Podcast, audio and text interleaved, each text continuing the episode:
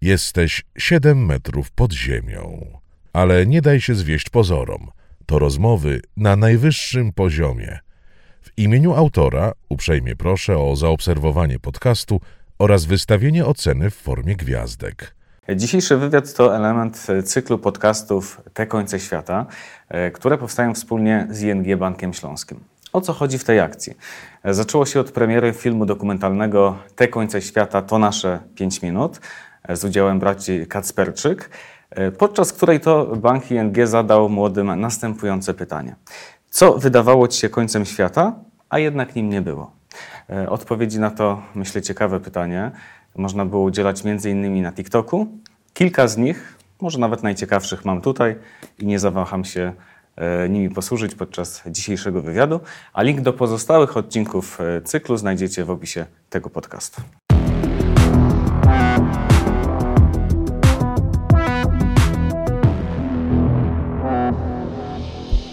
Siedem metrów pod ziemią. Rozmawia Rafał Gębura. Spotkanie po latach no. E, specjalnie sprawdziłem ponad 3 lata temu. E, widzieliśmy się. A jakby było wczoraj, nie? No, to jest właśnie przerażające. E, dzisiaj będziemy rozmawiali o, o tym, jak wygląda psychoterapia, ale od kuchni, od kulis, tak żeby mhm. trochę y, wiedzieć, z czym to się je, ale też będziemy rozmawiali o tym, no, z jakimi problemami zmagają się młodzi ludzie, którzy do ciebie przychodzą. E, mam nadzieję, że Ania zapomni na chwilę o tajemnicy gabinetu i coś nam tutaj Coś tam, e, coś, coś, tam, coś nam opowie. Coś tam opowiem. E, zacznijmy od takich absolutnie bezpiecznych rzeczy, a więc od pytania o to, mm, jak wygląda Twój gabinet, w którym spotykasz się z pacjentami? Mhm. Pytam o to, bo czytałem całkiem niedawno, że, że gabinet Freuda wyglądał w ten sposób, że, że była kozetka, perski dywan, mhm. i dużo poduszek, do których w razie potrzeby można było się przytulać. E, z całą pewnością wnętrze tamtego gabinetu nie było przypadkowe. A jak wygląda Twój gabinet? Mój jest kolorowy. Znaczy, oczywiście umiarkowanie kolorowe, żeby za bardzo nie rozpraszać pacjentów, ale jest w nim dużo roślin. E, nie ma w nim e, takiego typowego dla gabinetu lekarskiego biurka, za którym y, siedziałby lekarz okay. i przyjmować, przyjmował pacjentów. Absolutnie nie. To gdzie siedzisz? Siedzimy na fotelach, jest kanapa. Są też krzesła, których używam do pracy. Y, to już bardziej w techniki pracy terapeutycznej. Tutaj byśmy wchodzili. Generalnie chodzi o to, żeby pacjent się czuł dobrze, żeby przestrzeń była przytulna ale też zachęcało do takiej swobodnej y, rozmowy. Ja na przykład mam pacjentów, którzy czasami przychodzą, zdejmują buty, sobie siadają na takim fotelu hmm? po turecku, żeby, bo tak lubią. Mają kubek gorącej herbaty, czy tam co innego, co lubią do picia, bezalkoholowego oczywiście. Żeby im było dobrze. Um, brzmi dobrze, brzmi zachęcająco. A jak wygląda taka pierwsza E, pierwsza wizyta, pierwsze spotkanie, kiedy ten moment, kiedy ktoś się przełamuje, podejmuje taką decyzję wewnętrzną, że, że jednak się odważę, pójdę, sprawdzę. E, jak wygląda takie pierwsze spotkanie? Wchodzi młoda osoba, dwudziestoparolatka albo dwudziestoparolatek, siada i co?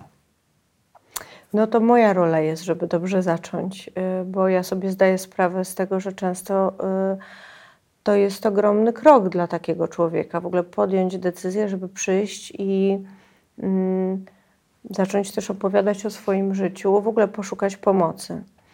E, jest jakieś pierwsze pytanie? Ja, po które sięgasz? Ja zawsze staram się ciepło przyjąć osoby, które do mnie przychodzą, więc. E, Zawsze na początku się pytam, czy w ogóle mają jakiekolwiek doświadczenie z psychologiem, psychoterapeutą, czy kiedykolwiek byli już na jakimś wcześniej spotkaniu, bo ludzie też mają różne doświadczenia i niestety nie zawsze dobre. Mhm. E, na wstępie też opowiadam o tym, że obowiązuje mnie tajemnica zawodowa, czyli to, o czym my tutaj będziemy rozmawiać w trakcie sesji, czy ewentualnie naszych dalszych spotkań. E, pozostaje tutaj. Tak? Znaczy, oni mogą zrobić z tym, co chcą. Oni mogą opowiadać o tym, co się dzieje w gabinecie, natomiast ja nie. Więc też to jest taka informacja e, dla tych osób, żeby no, przynajmniej chociaż na początku odrobinę mogły poczuć się bezpiecznie. Wspomniałaś o tej tajemnicy. No. E, która e, Ciebie obowiązuje. Mhm. Ja myślę, że mnie by to jakoś na pewno ośmieliło do e, opowiadania o, o, różnych rzeczach. Natomiast pytanie do Ciebie, jak daleko ta tajemnica sięga? Czyli na przykład, co w sytuacji, kiedy pracujesz sobie z pacjentką jakiś czas i już zupełnie poważnie mówiąc, dochodzisz do wniosku, do głębokiego przekonania, że ta osoba na przykład planuje samobójstwo mhm. i Ty masz tę wiedzę. I co wtedy? No więc tak, tajemnica zawodowa, ona może być zniesiona w dwóch przypadkach. W sytuacji, w której e, ewidentnie jest zagrożenie życia właśnie osoby, z którą pracujemy, bądź innych osób. Co w sytuacji, kiedy ktoś planuje samobójstwo? E, z tego typu pacjentami e, pracuje się też podpisując kontrakt. I w tym kontrakcie jest między innymi zawarte to, że e, taka osoba musi się zgodzić na nasz kontakt z innymi osobami bliskimi, które ewentualnie mogą e, być z nami i z tamtą osobą w kontakcie, żeby no, w awaryjnej sytuacji móc y, też y, kroczyć, pomóc. Mm, czyli ty wtedy możesz zadzwonić do tej osoby. Na przykład mogę zadzwonić. Tak? W kontrakcie jest też informacja, że dana osoba, pacjent no, deklaruje gotowość. Oczywiście to jest zawsze dyskusyjne, ale najczęściej no, takie podpisanie kontraktu trwa też kilka sesji i tłumaczymy pacjentowi, dlaczego to jest takie ważne, że to jest coś, co tak naprawdę ma chronić jego życie, ale też no, nasz komfort wzajemny pracy. W takim kontrakcie osoba podpisuje, że w momencie, kiedy będzie miała myśli samobójcze, to ma się z nami skontaktować w sytuacji, kiedy jest to pomiędzy sesjami. I są konkretne ustalane kroki, co w takim momencie robimy. Mhm, okej. Okay. E, Starzało ci się sięgać Zdarzało z takiej opcji, że, mhm. że gdzieś tam jednak dzwonisz i dajesz znać? Mhm. Tak, zdarzało mi się. I, i, i w sumie y, na koniec dnia wyszło y, o tyle dobrze, że te osoby też poczuły takie, taką wdzięczność za to, że jest ktoś, kto y, naprawdę Przejmuje się, Przejmuje ich, losem. się ich losem, dokładnie. Mhm. To są najcięższe sytuacje w Twoim zawodzie? Myślę, że tak. Mhm, okay. Um, lekko zmieniając temat mhm. na, na, na ciutkę luźniejszy. E, często się żartuje z psychoterapeutów, że mhm. niezależnie z czym tam człowiek do nich pójdzie, to i tak usłyszy, że to wina rodziców. Um, Albo usłyszy, to zależy. Albo usłyszy, to zależy. Tak. Bywa różnie. Mhm. Często dochodzisz do podobnych wniosków? Że, że to wina rodziców? Że to wina rodziców, tak. Powiem tak. Zawsze. ale, rozwi ale rozwinę tą wypowiedź. To chociaż tak? się wytłumacz, dlaczego tak jest. No bo to nie chodzi o to, żeby pojmować winę tych rodziców w taki sposób, że oni wszyscy byli beznadziejni, intencjonalnie nas krzywdzili i tak dalej. Nie, w ogóle nie o to chodzi. Jak spojrzymy na to trochę z szerszej perspektywy, to nasi rodzice byli wychowani przez swoich rodziców, a tamci znowu przez swoich rodziców. I jeżeli pokoleniowo e, no, pewne schematy zostały przekazywane, czyli pewne potrzeby emocjonalne nie były spełniane, nie dlatego, że nikt nie chciał spełniać tych potrzeb, tylko one nie były istotne. Na przykład, nie wiem, istotna była nauka, istotne było zadbanie o to, żeby, nie wiem, dziecko chodziło w dobrych ubraniach, załóżmy. Żeby były buty. Żeby były buty, żeby było ciepłe jedzenie i tak dalej. A na drugim, no, tam na drugim, na dalekim miejscu były emocje, bo to nie ma się co nad sobą rozczulać, tak? No to istnieje duże prawdopodobieństwo, że to gdzieś z pokolenia na pokolenie zostaje przekazane.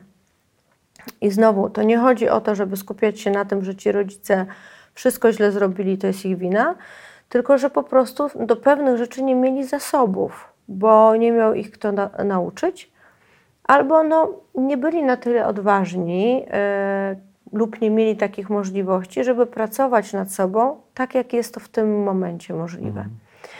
I dlaczego to jest istotne? Właśnie dlatego, żeby zobaczyć, że pewne niespełnione potrzeby emocjonalne przez naszych rodziców mają później na nas dość duży wpływ. Może sięgnijmy po jakiś No. przykład, żeby nie było tak teoretycznie. Wiesz co, to jest na przykład taki przykład, który ja bardzo ym, lubię y, podawać, bo on jest, wydaje mi się, taki chyba bliski wielu osobom. Bo to nie chodzi też o takie e, sytuacje hardkorowe, gdzie, nie wiem, e, rodzice pili, czy wiesz, no, w domu była przemoc. Ale wyobraźmy sobie taką sytuację, że rodzice bardzo kochają swoje dzieci, chcą dla nich jak najlepiej yy, i w ich gdzieś mniemaniu takim, taką dobrą drogą jest na przykład odpowiednia edukacja. No ale chcą na tą odpowiednią edukację swoich dzieci zarobić. Brzmi znajomo. Edukacja najważniejsza. Tak, no ale wiesz, chcą, żeby chodzić do dobrych szkół i nawet nie chodzi o to, że te dzieci mają mieć najlepsze e, oceny, ale załóżmy, ta, te, te szkoły kosztują, zajęcia dodatkowe kosztują. No więc ci rodzice dość dużo pracują i nie mają czasu na te dzieci. I mamy przykład takiego dziecka, które, e, nie wiem, przychodzi i mówi, żeby no załóżmy jeszcze nie chodzi nawet do szkoły, niech chodzi do przedszkola takiego, gdzie tam jeszcze ma zajęcia dodatkowo inne rzeczy. I przychodzi do takiej mamy czy do taty i chce się pobawić, a, a rodzic nie ma czasu i mówi, y, ojej, wiem, że chcesz się pobawić, ale ja nie mam czasu. I tak odsyła to dziecko, odsyła, odsyła. I to nawet jest w dość ciepły sposób zrobione. I to dziecko się szybko na przykład uczy tego, że ono no, musi się zająć samo, tak? Żeby też nie przeżywać emocji takiego, no w pewnym sensie porzucenia, pomimo iż jest to ciepło zrobione, to gdzieś tam się bawi samo w kąciku, odcina się, żyje w swoim świecie. Nie chcesz mi powiedzieć, że tak błaha rzecz No. może mieć znaczący skutek na dorosłe życie tego Wiesz człowieka. co, jeżeli jest tak, że e, to się dzieje od czasu do czasu, to nie. Ale jeżeli na przykład to jest nagminne i rodzice dużo pracują, nie bawią się z dzieckiem, e, raczej dom jest nastawiony, załóżmy, właśnie na takie, wiesz, e, ważne sprawy typu Mhm. nauka, to żeby dziecko się wyspało, żeby, nie wiem, Zjadło. zjadło i w ogóle, to na przykład może być y, mocno zaniedbana potrzeba ekspresji i zabawy.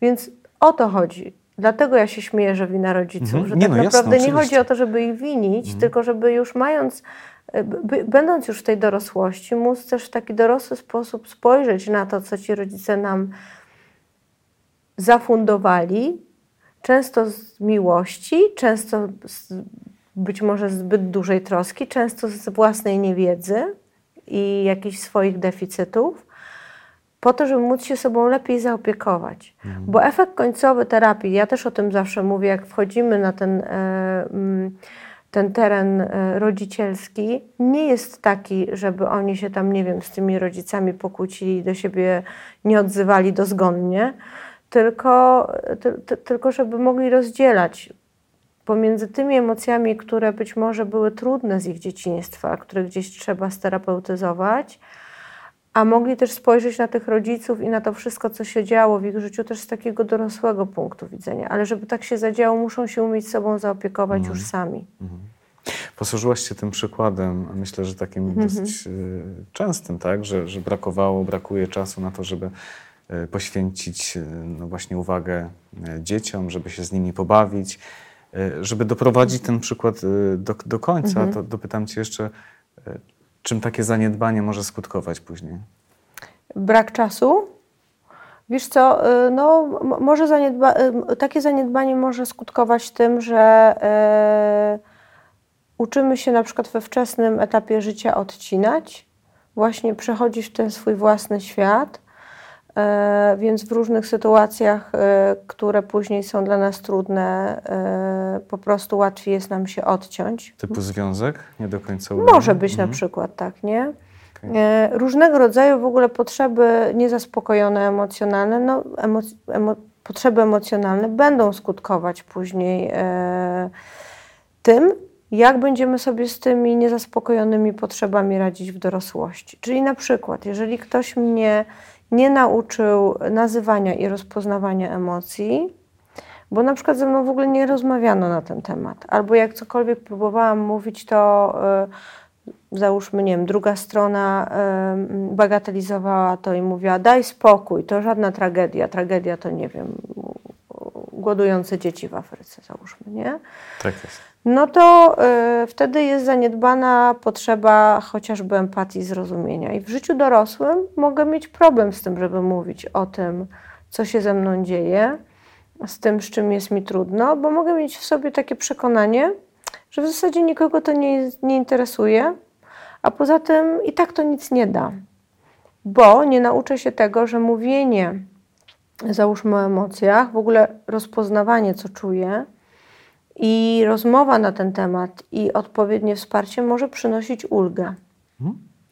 Mam e, takie przekonanie, być może e, naiwne, że no jednak to, o czym my rozmawiamy, mhm. się zmienia pokoleniowo i że e, młode pokolenia, na przykład współczesne zetki, e, no, wypadają w tej kategorii dużo lepiej, że dużo łatwiej jest im rozmawiać o swoich emocjach, uczuciach, o swoich problemach mhm. także, są bardziej otwarci. E, ale no, niektórzy też uważają, że z kolei są, są szczególnie wrażliwi, może zbyt delikatni. E, co jest mitem, co jest faktem? Myślę, że to pokolenie faktycznie jest dużo lepiej wyedukowane, jeżeli chodzi o rozpoznawanie emocji i w ogóle podejście do swojego zdrowia psychicznego. Jest to efekt szerszego dostępu do tej wiedzy i poprzez różnego rodzaju akcje społeczne, przez media społecznościowe. No tak, I kiedyś tego nie było w ogóle. Kiedyś tego mhm. nie było, ale też no, weźmy pod uwagę, że część z nich to są dzieci być może rodziców, którzy też już byli na terapii albo gdzieś e, są w jakimś procesie. Natomiast z drugiej strony, jak mówisz o tej wrażliwości, ja myślę, że yy, no mówi się, że to jest pokolenie, które jest trochę zawieszone między światem wirtualnym a światem realnym. Oni się tak mogą przełączać i z jednej strony to jest wspaniałe, ale z drugiej strony. No, takie wartości, jak nie wiem, planowanie długoterminowe pracy, dążenie do jakiegoś stanowiska, to już nie są wartości dla nich e, atrakcyjne. Mhm. Chociażby przez to, że oni są bardziej takim pokoleniem, które z jednej strony można by powiedzieć, że sobie ceni komfort, E, I niejednokrotnie słyszę o takich sytuacjach, że a tutaj pracowałam przez chwilę, przez, a za moment zmieniłam pracę. Co z tego, że nie wiem, dwa tygodnie będę bez, bez, bez pracy, jeszcze mam trochę hajsu, a później e, pójdę do kolejnej, mhm. a w mhm. ogóle to chcę mieć hajs na wakacje i wakacje nie pracować. Mhm. I z jednej no strony. To, no, tak, dla mojego pokolenia to jednak. Ale to z jednej strony to jest wspaniałe, podejść. bo to jest jakaś mhm. otwartość też na doświadczenie, ale z drugiej strony trochę ten brak, plan, brak planowania e, powoduje, że e, no, część tych ludzi nie myśli perspektywicznie. Są bardziej tu i teraz, bardziej zawieszeni tutaj na tu i teraz, natomiast e, przez to, że mogą. E, mm, nie być tak osadzeni w takim długoterminowym planowaniu, mhm. chociażby też przez to, jak, e, jak obserwują, jakie mają obserwacje związane z tym, co się dzieje na świecie, że sytuacja na świecie jest niepewna, to to może wzmagać ich wrażliwość. Chociażby dlatego, że mogą mieć mniejszą tolerancję na frustrację. Szybko i przyjemnie.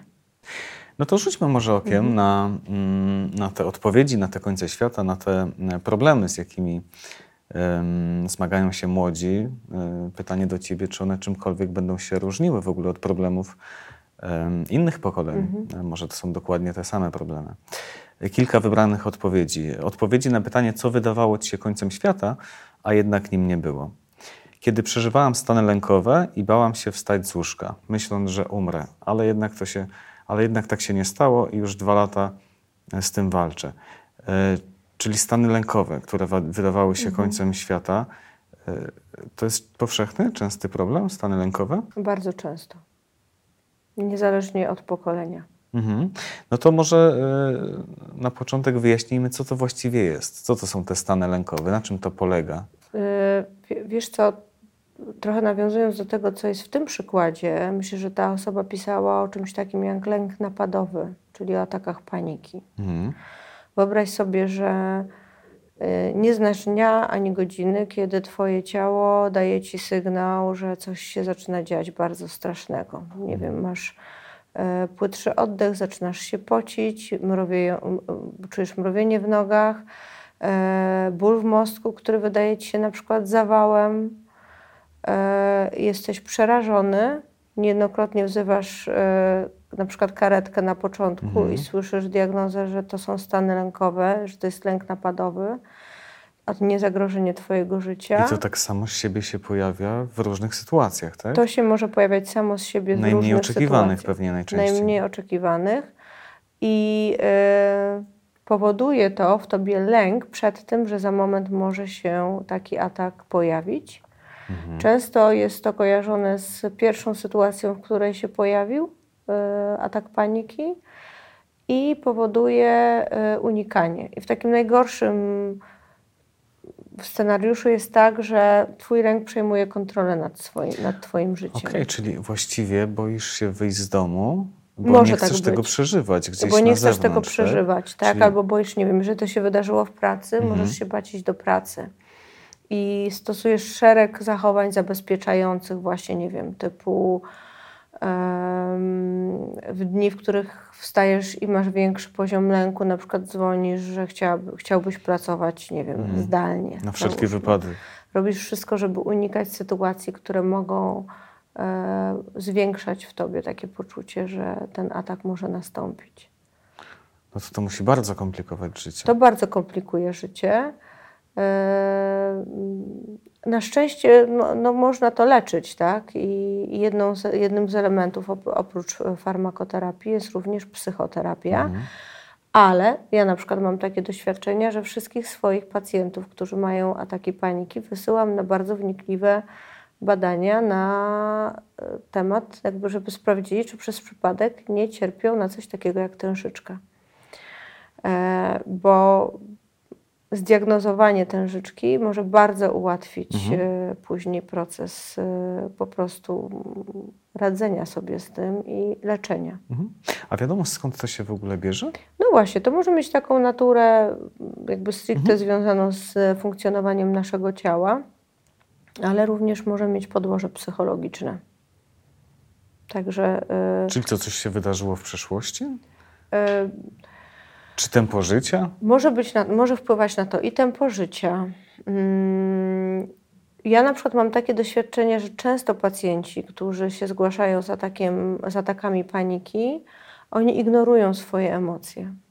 No zobacz, czyli, Czyli- wychodzą te emocje. Czyli jest tak, że w zasadzie są bardzo zaskoczeni, jak omawiamy sytuacje, w których się e, pojawił atak paniki, dlaczego oni ten dany atak mieli.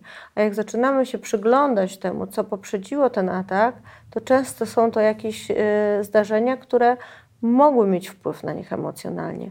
Można by powiedzieć, że bywa, że te ataki paniki to jest trochę tak, jakby ciało dawało nam znać, że tam różne rzeczy emocjonalnie się z nami dzieją. Bo e, w momencie na przykład, kiedy przeżywamy różnego rodzaju, nie wiem, emocje, trudności, to to jest kom, kom, kompilacja zarówno sygnałów fizycznych, które już chociażby wy- wymieniłam, to jest kompilacja emocji, czyli takiego emocjonalnego poczucia, jak i różnego rodzaju myśli, które mamy. I to wszystko razem wpływa na nasze zachowanie. Okej. E, Kolejny przykład, ym, po który sięgam. E, Moje końce świata najczęściej związane są z nerwicą, e, przez którą nie mogę cieszyć się młodością.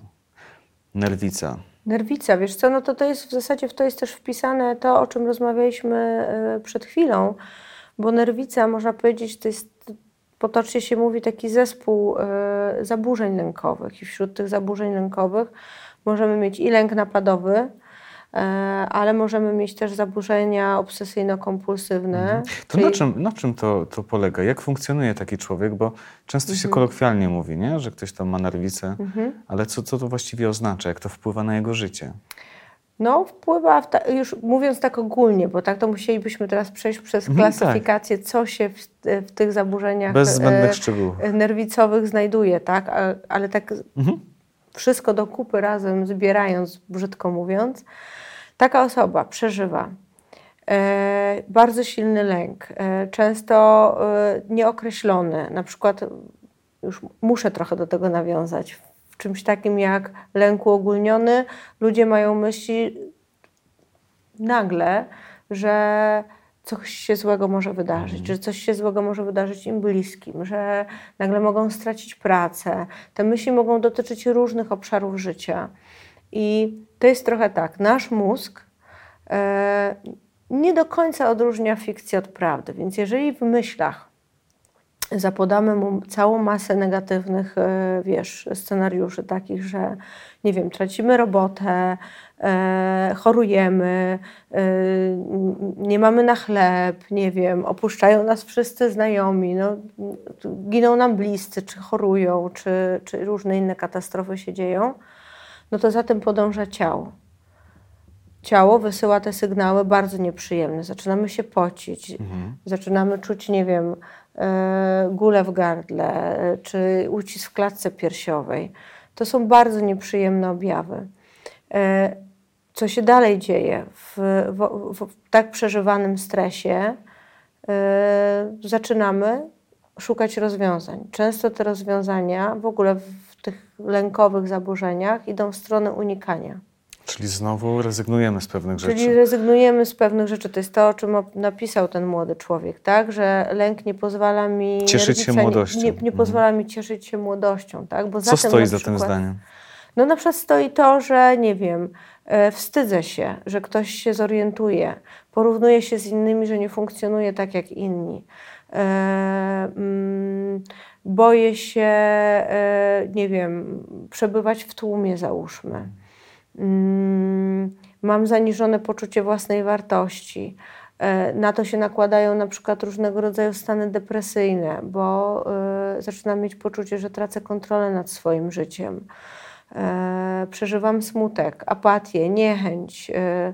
Straszne momenty, w zasadzie można powiedzieć, w najpiękniejszych latach życia. No, no właśnie. Mhm. Jak się pomaga takim osobom? E, psychoterapia, czy raczej e, farmakologia? E, jedno i drugie. To zawsze najlepiej ze sobą współgra. Czy mhm. oczywiście zależy od poziomu lęku. Natomiast jeżeli chodzi o farmakoterapię, zawsze mówię swoim pacjentom, że mm, to jest tak, że czasem trzeba zrobić podłoże do tego, żeby na nim zbudować nowe rzeczy, po to, żeby później można było z tej farmakoterapii farmakoterapii mhm. schodzić. Oczywiście w kontakcie z lekarzem psychiatrą. E, jak się pracuje? Mm, po pierwsze, geneza jest bardzo ważna, czyli żeby dana osoba, stąd to nawiązanie do tych rodziców też i do tego, z czym żeśmy, z jakim bagażem, a każdy z nas ma jakiś tam bagaż i dobry, no i ten trochę bardziej cięższy, E, z jakim bagażem doszliśmy do tego momentu, żeby nauczyć się rozpoznawać też, e, że pewne rzeczy, które się odzywają, chociażby w tych naszych e, stanach lękowych, to, są, to jest to echo przeszłości. To jest jakby pierwszy etap, a kolejne etapy to praca nad tym, żeby mieć coraz większe zaufanie do siebie.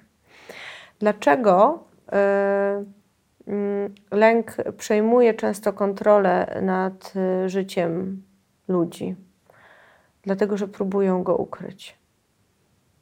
Że próbują, że się, mogą się go wstydzić, tak? że próbują robić różne rzeczy, żeby sobie pomóc, ale często wiąże się to z tym, że ukrywają to, że przeżywają lęk, bo boją się, że będą oceniani jako y, słabi, mhm. gorsi, a tak naprawdę lęk sam w sobie jest taką samą emocją jak nie smutek, żal, radość.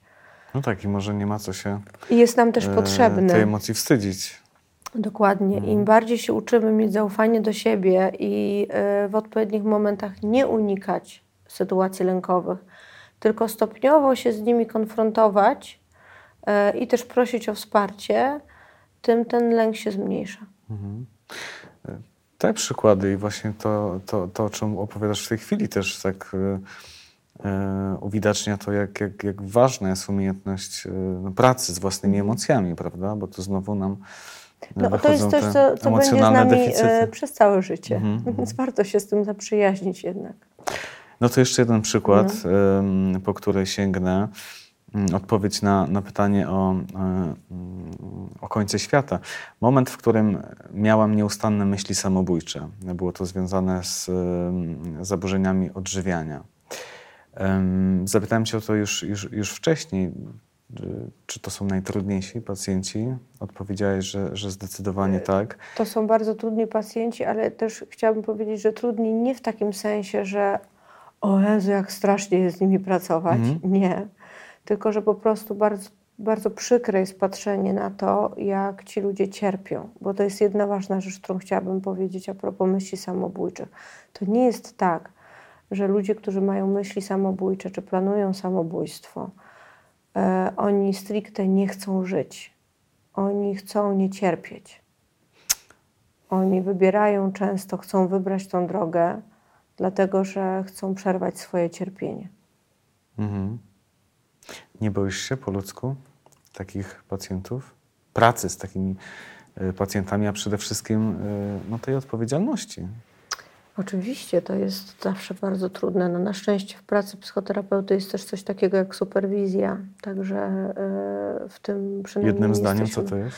To jest omówienie procesu terapeutycznego, oczywiście z zachowaniem tajemnicy zawodowej z kimś, kto jest doświadczonym superwizorem, ma do tego kwalifikacje, mhm. żeby też czuwał ktoś inny również nad elementami procesu Czyli terapeutycznego. taka konsultacja dla Ciebie, tak? Dokładnie. Którą możesz się wesprzeć? Tak.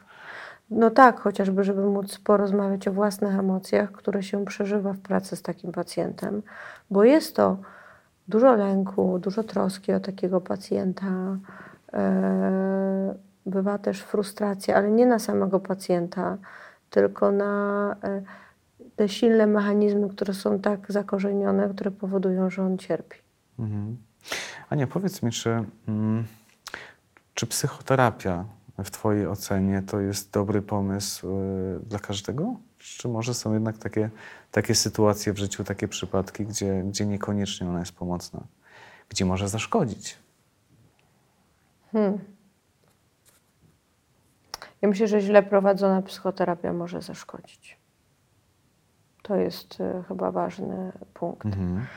E, ja nie wychodzę z założenia, że każdy powinien pójść na psychoterapię, ale e, właśnie tak dla komfortu życia dobrze by było, żeby jednak trochę poczytać i mieć świadomość tego i próbować jakby odkrywać, coś człowiek czuje.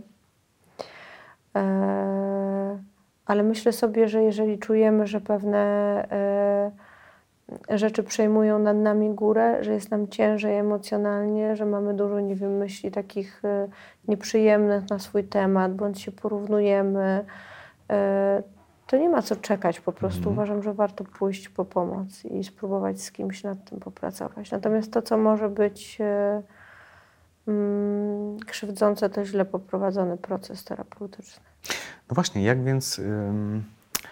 I to jak jest więc... bardzo, to już wiem, co chcesz tak, powiedzieć. Tak, tak. Jak, jak poruszać się w tym świecie mhm. psychoterapeutów, jak y, znaleźć osobę, której będziemy mogli zaufać. Y, no, pytam o to też w tym mhm. kontekście, że jest to zawód nieuregulowany. Mhm. Y, na dobrą sprawę mogę sobie założyć sam gabinet następnego dnia i też prowadzić psychoterapię, bo będzie mi się wydawało, że mam ku temu kompetencje. Że rozmawiać z ludźmi. No właśnie, ale to A jednak lubię w rzeczywistości, ale to pewnie za mało. Przydałaby się też mhm. wiedza i, i, i kompetencje. E, więc e, zupełnie serio, jak, jak uważać, na co, na, jakie może sygnały wyłapywać, jakie sygnały mogą świadczyć o, to, o tym, że, że, że powinniśmy się na przykład może zastanowić, czy nasza mhm. psychoterapia na pewno jest w porządku?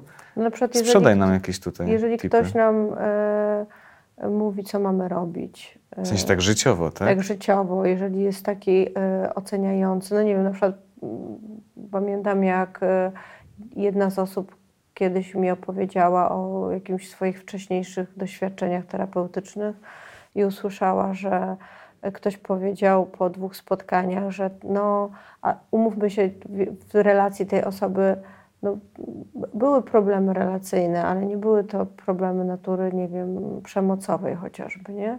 I, i usłyszała coś takiego, nie, to w ogóle to, to, to, to najlepiej po, powin, powinien pan się rozstać, a, a w ogóle, no jeżeli nie rozstać, to przynajmniej separacja. Okej, czyli takie sugestie nie, nie Nie. powinny padać na pewno. Nie, nie, Mhm. każdy ma prawo do y, scenariusza własnego w swoim życiu, a terapeuta nie jest od tego, żeby e, nakierowywać w taki, y, bym powiedziała, autorytarny sposób. Mhm. Jakie jeszcze rzeczy nie mogą mieć miejsca na psychoterapii? Na przykład, y, jeżeli terapeuta y, tak naprawdę przejmuje pałeczkę i mówi o sobie. O, A też słyszałam o takich historiach, że e, po dwóch, trzech spotkaniach, e, czy tam nawet po dłuższym procesie, już takim, nie wiem, ktoś chodził dwa miesiące, nagle okazało się, że ktoś się poczuł tak komfortowo w roli terapeuty, że głównie opowiadał o swoich problemach. okej, czyli Nie. to też niedobrze. A jeszcze idąc za tym, e, słyszałam o historii, kiedy osoba będąca terapeutą po jakimś czasie zaproponowała, żeby się zaprzyjaźnić. Mhm. To nie powinno mieć miejsca. No, no nie. Bo To nie o to w tym chodzi. To nie o to w tym chodzi, że wiesz, ja tutaj z tobą pracuję, znam wszystkie twoje, nie wiem, wydawałoby się sekrety i mówię ci, wiesz co, w sumie to fajnie nam się gada. Mhm. Co z tego, że płacisz mi za sesję, ja już tyle wiem na, to, na twój temat, to Mhm. Czyli oczywiście przychodź, płać mi dalej, ale możemy się tak? od czasu do czasu na piwo umówić, nie? Czy tam na kawę. Okej. No nie. No właśnie, wspomniałaś też o tych pieniądzach. E, e, może warto dopytać też o to, bo to też jest taka relacja, która jednak jakoś e, uwzględnia e, te, te pieniądze, za, za spotkania się płaci, to mam na myśli. Może tu także dochodzi też do, do jakichś nadużyć. E, Ja słyszałem kilka e, podobnych historii, ale nie chcę Ci niczego sugerować, więc pytanie do Ciebie, na co uważać w kontekście pieniędzy? No na pewno jeżeli y, terapeuta zmienia ci stawkę co dwa tygodnie, to nie jest etyczne. To niedobrze. E, Ja osobiście, ja pracuję w takim nurcie, gdzie nie spotykamy się z pacjentami kilka razy w tygodniu. No możemy się spotkać maksymalnie dwa na przykład razy w tygodniu, chyba że jest jakaś bardzo kryzysowa sytuacja. Ale bywają takie historie, gdzie na przykład e, terapeuci spotykają się regularnie kilka razy w tygodniu. Wyobraź sobie, że masz na przykład 4-5 sesji w tygodniu. Kto ma na to czas? I pieniądze. No tak. E, Znam taką osobę, która uczęszczała do tego typu spotkania. E, I nie dość, że musiała, ta osoba musiała płacić za e, e, ten czas, kiedy terapeuta miał urlop, czyli spotkania się nie odbywały. Aha, Bądź pacjent miał za urlop. jego urlop, tak? Tak, bądź pacjent miał urlop, to też za to, też żeby, za- za to, żeby ten czas był zarezerwowany. Nie wydaje mi się to etyczne i łącznie z tym, że w momencie, kiedy jakoś pogorszyła się tej osobie sytuacja życiowa, to usłyszała od, od, tej, od tego terapeuty informację, no to być może musisz wziąć kredyt. Naprawdę? Tak, więc no, O wow. tutaj bardzo bym uważała na to. Jakby, ja myślę, że po prostu muszą być bardzo jasne reguły od początku. Jak się spotykamy, na jakich zasadach, jaka jest stawka, jaki jest czas. Terapeuta też powinien pilnować tego czasu. Jak ci terapeuta, wiesz, no non stop odwołuje, już tak jak mówiłam, to też nie jest dobre. No tak. E, Sporo dzisiaj mówiliśmy o, mm, o tym właśnie, jak wygląda ta psychoterapia od, e, od kulis, od kuchni. E, No ale też trzeba powiedzieć, że em, oczywiście nie każdy może sobie pozwolić na, na coś takiego, czy to finansowo, czy logistycznie, ale też pewnie nie każdy ma ochotę na, na taką przygodę. Dlatego na sam koniec ch- chcę Cię jeszcze zapytać o to, czy istnieją jakieś sposoby, jakieś metody na to, abyśmy mogli sobie sami jakoś pomóc w takich trudnych życiowych sytuacjach. Jakieś takie uniwersalne recepty może, e, może istnieją. Wy- wy- Wzdycham, bo e, tak jak już mówiłam tutaj, to nie jest tak, że każdy ma chodzić na terapię. E, czasami może być tak, że wystarczy, nie wiem, kilka interwencyjnych spotkań z psychologiem czy z psychoterapeutą. Natomiast w sytuacji, w której naprawdę dzieją się nam trudne rzeczy, to jest jakby dużo miejsc, w których możemy też s- uzyskać tą pomoc darmowo. Są poradnie zdrowia psychicznego, są telefony zaufania. I ja bym do tego zachęcała bardzo, żeby sobie e, nie próbować ze wszystkim radzić samemu. Jednak? Jednak. Mhm. Em, to może podlinkujemy kilka, Mhm. Ja kilka myślę, że takich super namiarów, kilka, kilka takich miejsc, do których w razie W Mhm. można uderzyć. Może ktoś będzie mógł z tego skorzystać. Bardzo dziękuję Ci e, za e, to spotkanie i przypominam zupełnie na koniec, że ta rozmowa jest częścią cyklu podcastów Te końce świata, które powstają wspólnie z ING Bankiem Śląskim, a pozostałe e, podcasty tego cyklu e, znajdziecie w opisie tego odcinka. Tam wszystko wypiszemy. Dzięki wielkie raz wielkie. jeszcze.